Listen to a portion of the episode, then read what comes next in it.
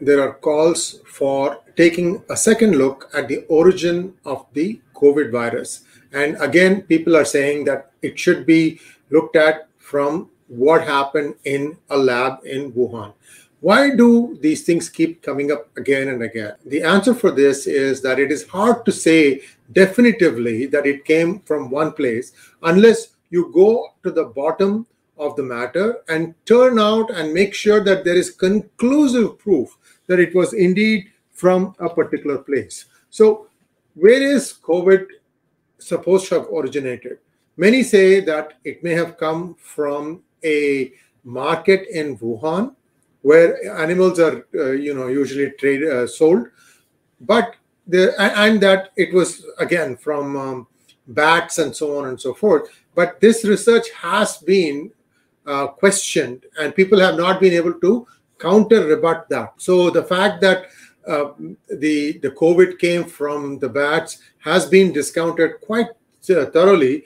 Also, looking at the protein cells about and looking at the size of the virus itself, it did not seem to suggest that it was something that was normal because it was 20 times the size of a normal virus. So we know all these things now, but why now people are again asking that it needs to have a second look. Well, for one thing, uh, Dr. Birx, who you used to see along with Dr. Fauci in the White House briefings on the COVID virus, also now is beginning to have doubts. In fact, in one of her interviews, she said that she had her doubts even while they were trying to explain what was going on. Now, this is where things get really interesting. What did Dr. Fauci know and when did he know? What did Dr. Birx know and when did she know? So these are all questions that, of course, they'll not answer them because it's very convenient to kind of take a dodgy position. What is also interesting is a statement by the ex CDC director, Robert Redfield, who said that when he expressed his doubts about the origin of the virus and that it might have come from a lab in Wuhan, he got death threats. And some of them came from his own scientific community. So, see, this is where the questions start coming. Is somebody beholden to a certain country? Was definitely China was trying to underplay it. In fact, China went so far to say that Wuhan may have come from the frozen food that it imports from other countries. So, and, and again, even today, people are saying that that too should be explored. The question there is if it came from other countries, then wherever it came from, that country should have also seen a big spike in COVID. But that did not happen. Here's another interesting data point WHO now wants to take a real look at the entire thing, especially if the virus came out of a lab in Wuhan. Now, you have to remember that there is a power struggle going on in China. Xi anti Xi.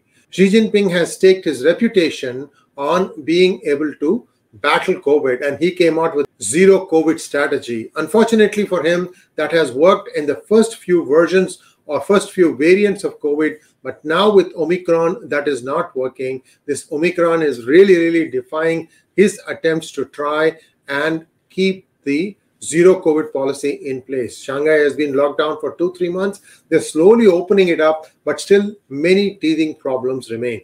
As far as the economy of China is concerned, in a big mess. Now we're also seeing a run on some of the banks and people protesting in the streets. Tanks have come to the streets to try and prevent people from going and withdrawing cash. All this is happening now. And you also see that people are demanding whether the COVID virus indeed originated from a lab in uh, Wuhan. Now, we also have to uh, factor in one other data point, which is that US Intel said three scientists who were working in the lab at Wuhan fell sick in November 2019 and had to be hospitalized.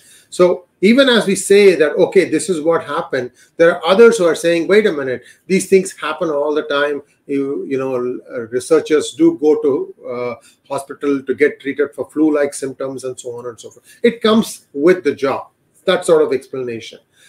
The most important takeaway from this is even as people say that, you know, COVID has originated from Wuhan and not from the meat market, the proof and the permanent cure for this can only be arrived at after it is established exactly where the source was. And then you have to go back and see how it started so that you can have a conclusive way to tackle this.